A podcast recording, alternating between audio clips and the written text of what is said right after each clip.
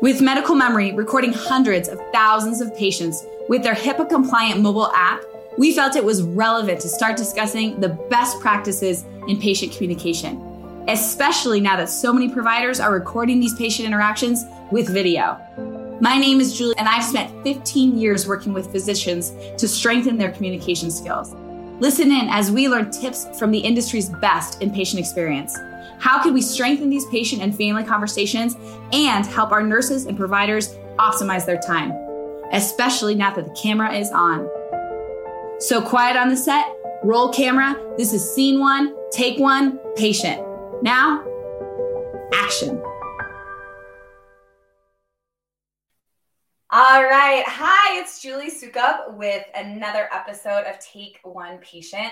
I am very excited about this particular episode because we are actually talking to an expert um, in answering questions and asking questions, excuse me. So instead of looking just in um, our industry and just looking in medical and doctors and, and um, chief medical officers and nursing officers, we're looking a little bit outside of our scope. So Jennifer Kovaleski is an investigative reporter with uh, Seven News in Denver, and she was originally introduced to medical memory when she did a story on our HIPAA compliant app um, right when COVID started, because we were one of the very few tools that were being utilized um, to record interactions with family members and with patients um, when they didn't have access into the hospital. And so that's where I was originally introduced to Jennifer. Um, and I think one of the really things that she can provide a lot of insight and value uh, to providers and nurses is in her ability to really ask questions and understand what's going on. So, Jennifer, I'll let you kind of introduce yourself and your experience a little bit um, before we dive in. Thanks, Julie. I'm glad to be here. I was really struck by the work that you're doing at Medical Memory. We obviously did a story featuring uh, your company and how you were bringing video into the hospital at a time when that was something that was really tough for families because they had loved ones who had COVID who they were not able to visit. They weren't able to talk to. They didn't know what was going on. So, seeing how you guys were bringing video into the hospital, I think really helped a lot of families. And really, um, during that difficult time, as we're still experiencing with COVID, but especially in the beginning when there was so much more, things were so much more uncertain. So it was it was really intriguing to learn about that. I think as you mentioned, I ask questions for a living. That's what I do. A lot of times people don't want us asking those questions as an investigative reporter, but I think through my work you learn how to ask questions in a certain way to get to the truth. That's what we're really trying to do as journalists and I think a doctor when they're going in is looking to get the truth of what's going on with their patient and so it's similar in that way. Absolutely. And I think one of the interesting things and where we kind of started thinking about this and the applications here um, is a recent study that we are looking at at doing in the emergency department, in the emergency room. And one of the things that really struck me when we were looking at ways we could solve challenges in the ER and in discharge was when um, some of the leadership would say, hey, one of the biggest challenges or time gaps is patients they come in they're upset they're not really understanding what's happened to them they're not really understanding what what they need to do. Um, emotions are high pain is high stress is high um, and they find themselves repeating themselves their story changing you know a lot of those different elements where a provider really has to dig in to really understand you know what what has happened and, and, and what they can do about it um, so that's why I think this was really useful and, and to kind of get your insight is, you know, how how are you able to typically or what skills do you typically use to be able to really start asking um, and kind of getting a, a you know, for you would be, I guess, a source, but mm-hmm. similar to a patient to, to understand what's happened or happening. I think the biggest thing when you're asking questions is really focusing on that why. Why are you here? What do I need to know? In terms of making sure that you're really getting at the why. And why is this happening? Why questions are always really something that we go to. I also think listening is important. One of the biggest tips I, I would recommend when we've got a really tough interview or something where we've exposed something and it may not be an interview that person wants but we're holding the powerful accountable is silence. Sometimes saying nothing at all makes that person really take a step back and think about, okay, well, what's happening? And they could just kind of start talking because nobody likes that awkward silence.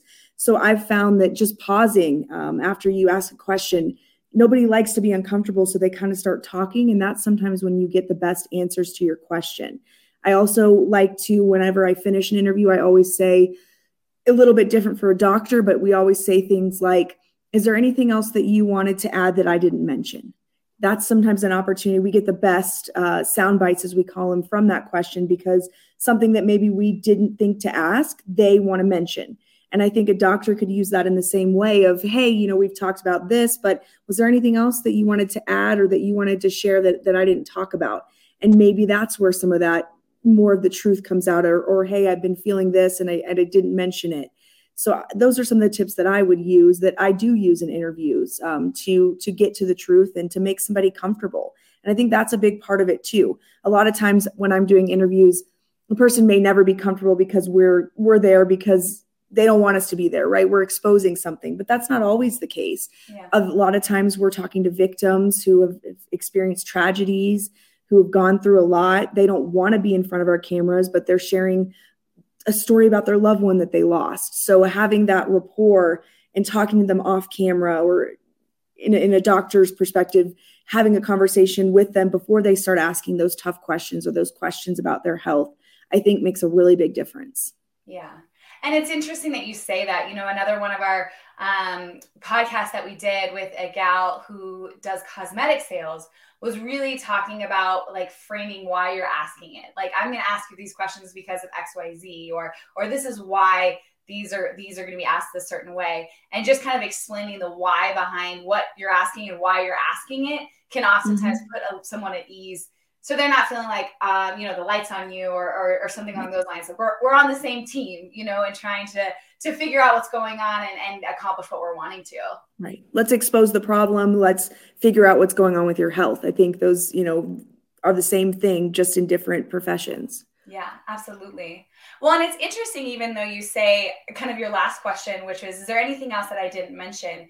You know, there has been a ton of research. You know, Carl Rogers, the founder of psychotherapy, a lot of um, our doctors, we kind of have talked about before that leverage. Okay, what are the tools, even of just psychotherapy, that are utilized to make somebody open up and, and empathetic listening and feeling comfortable to kind of share, you know, the things that that are happening to them. And one of the biggest things that he always said is that that confirming of understanding at the very end, where you're saying, "Hey, this is what I got. Is there anything else I missed? Is there anything else that you want um, to make mention of?" And almost the most important thing to them is almost what they'll say it right after that because that's what's been weighing on their on their heart or on their mind throughout that entire conversation mm-hmm. well and exactly to your point i also think it's taking a step back and actually having the conversation. I think a lot of times when you're go go go you're from one interview to the next or from one patient to the next you're just kind of going through the motions. And sometimes i like to take a step back and say okay we're here. Let's let's talk to this person. Let's get to know this person not just ask the questions I know to ask, but yeah. really become a part of that conversation, really get to know that individual, which we all, as life's busy, work's busy, it's easy to kind of disconnect and, and go through the motions. But I think the most powerful interviews I've done are when you really become a part of that conversation. You get to know the person and you're really engaged in what you're doing and not just going through the motions. Right. Well, and as you said, sometimes maybe even that that pause or that check in or kind of that breath before you're talking to that person, just to almost reset and say, okay, for for them, this for me, this might be just my next interview, or for me, it might be this next patient. But for them, this is this is their story and this is their struggle, and and making sure almost like you reset right before that. I think that's really awesome. Like as far as how you said that too. Yeah, no, and I think it makes a big difference. I think just like anything, knowing somebody and and getting to feel like they're on the same level as you in terms of that you want to solve this problem. You're looking at what can we do for your health or how can we tell your story? How can we make a difference in the community? And that's really what we're looking to do. And so for us it's interviewing as many people as we can to become, you know, experts on a topic. And I think from a doctor's perspective it's maybe getting as many people involved in that person's health as possible because maybe they won't tell you the full story but their daughter knows a little bit more or their son knows a little bit more. And I, and I know that doctors time is very valuable and they only have so much but that's how we really peel back the layers and get to the bottom of the story is by getting to as many sources as we can. And i think that that's some of the same when you're talking about medicine and someone's health how do you typically, and that's a great point, especially when someone's been brought into the ER, because oftentimes, you know, there's other people that are there, or when you do have an older patient or a child, you know, that's the patient. How do you really kind of manage multiple people um, when you are trying to understand something, especially when they're physically together, um, uh, to understand kind of what they're talking about, what their story is? So for when we've got multiple people at an interview, I think it's really the tactic that we use is to try to let the other person finish before the next person starts talking. Because I think a lot of times when you get a lot of people in a room, everybody's talking at the same time, you're trying to figure out what's going on. So I kind of always try to frame it as I'm going to ask one question I want both of you to answer, but let the other person finish before you start talking. Or I'll direct the question if I think this person may be a little bit of a better expert in this area I'll talk to that person first and then go to the other person. So I think it's really managing the room and managing who's there sure. to kind of get what you need. Because I think in those situations, it can be difficult because, especially when you're talking about someone's health and especially if they're in the ER, and that means that things are bad and you know you're trying to figure out what's going on and if you're a loved one you're probably scared and you're just talking maybe you're rambling and kind of redirecting to say hey what's going on? Let's st- take a step back. Let's talk about let's stay on this topic. Then we can go to the next topic.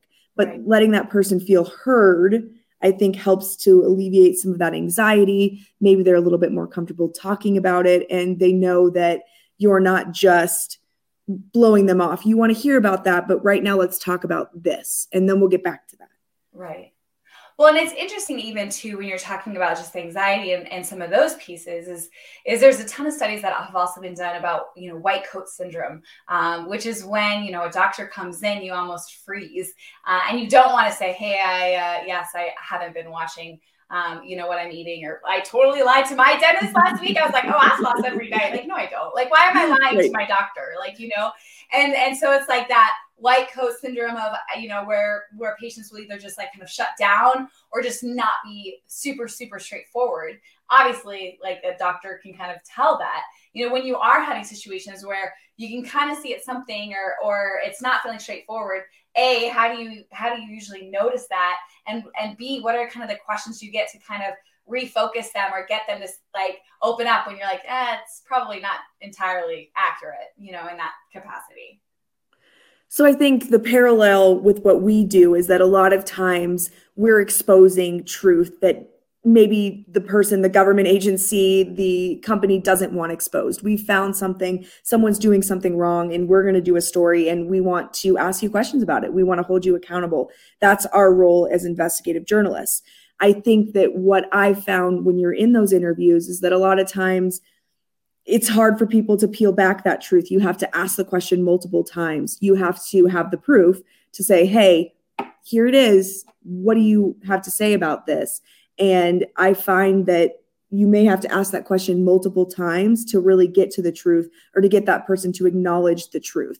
I think in the case of what you're talking about with a patient not wanting to tell the truth, it's a little bit different, but it's somewhat similar in that I think it's reframing the question, not giving up until you get to the bottom of what's really going on. And sometimes that takes time. And sometimes that takes time in our work. Sometimes we've got to get records, we've got to get multiple sources before an agency is going to say, hey, we are going to fix something. Sure. That we've had people come to us and say, this isn't right.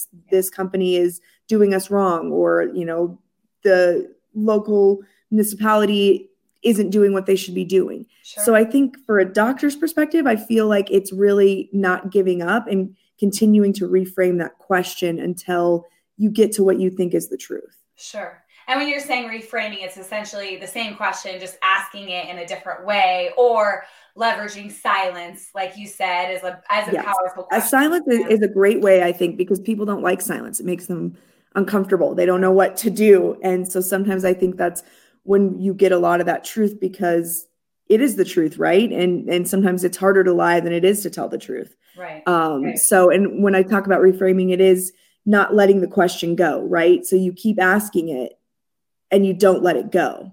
And that's a lot of what we do in holding people accountable because them telling us a non-answer we don't accept that because yeah. we're asking questions on behalf of sure everyday people and they want answers. And so we're going to keep asking that question until we get the answer. Because a lot of times in our work, what we find, especially in the world where there's a lot of PR and public relations and, and people that are, you know, give talking points to people before they do interviews with us, is you ask a question and instead of answering the question, they just give you a talking point. Yeah. And so you have to just keep asking it and keep asking it and, and sure. pointing out that, hey, you're not answering my question because they're kind of taught to just keep telling you what they're supposed to say in the interview. Yeah. And that's not normally the truth or the answer to the question. Right. No, interesting. Well, and in kind of some of these situations, I mean, one thing you made mention of is getting someone, you know, to feel comfortable quickly. You know, oftentimes mm-hmm. you have a bunch of things going on, you're doing things, you know, at multiple times. What what are kind of the tips that you use to kind of put someone at ease or build a little bit of trust quickly mm-hmm. um, before you, you start, you know, digging into some of uh, the questions that you may have. Here's the reality. I mean, as a reporter, I've been with Denver 7 for almost eight years now. I started as a what we call a general assignment reporter, and now I'm doing investigative work. And when I was a general assignment reporter, the sad reality is we cover bad news. We cover tragedies, we cover car crashes, we cover uh, shootings where people lose their loved ones. And so I've knocked on a lot of doors of people who have just lost their family members. And it's not an easy door knock. I don't enjoy doing that, but it's just part of the job. And I think what I've always tried to do is to be human and not just be a journalist. And so I've always kind of said something similar in terms of, hey, I can't imagine what you're going through because I don't know. I've never lost a loved one in that way. Um, but I'm here to let you have the opportunity to have your loved one remembered the way you want. Yeah. And if you don't want to, that's up to you. But that's why I'm here. I'm not here to, you know, make this even harder for you. I understand you're grieving. This is just I want to give you the opportunity to have your loved one remembered the the way that you want. And I think that that is somewhat similar in terms of it's being human. It's yeah. so easy to kind of get into you've got to do this, this, and this, and not being human. And people don't gravitate towards that. And so, you know, it's giving somebody a hug when they're having a really bad day. You know, I'm human too. Uh, I live in this community, I'm a part of this community.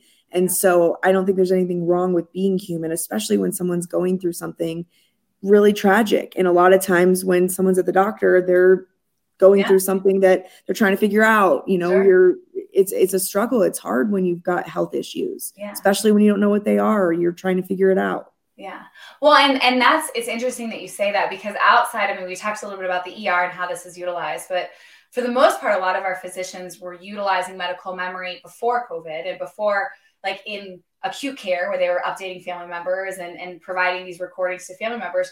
We were used in consultative space where a neurosurgeon or an oncologist or an orthopedic surgeon is saying, hey, you need to have a major surgery or you have cancer um, and it's interesting because one of our, our providers that we've been with for a really long time in the oncology space, his biggest thing is, you know, I've got to pause to empathize before I say anything. And it was nice because these patients and these family members had, you know, these video recordings. So they, you know, when they do go blank, they could review it and they could um, share it with family members or anything along those lines. But even it was interesting because some of the reviews of family members that were watch those videos were like, "We love this doctor because because he his his whole mantra was pause to empathize before I do anything. Like take mm-hmm. a minute just to empathize before we start getting into the medicine or we start getting into the to the interview. So that's interesting that you said that because it instantly made me made me think of of this oncologist we've been working with for a really long time. Well, I think it makes a huge difference. I mean, just think about you if you were in their shoes. And I kind of try to do that of how would I feel if some journalist is knocking on my door? Or to your point, if I'm going to get really terrible news about my loved one or about myself, having feeling like you have a connection with the person sharing that news, I imagine makes a huge difference in what is potentially the worst day of somebody's life. Right. Absolutely.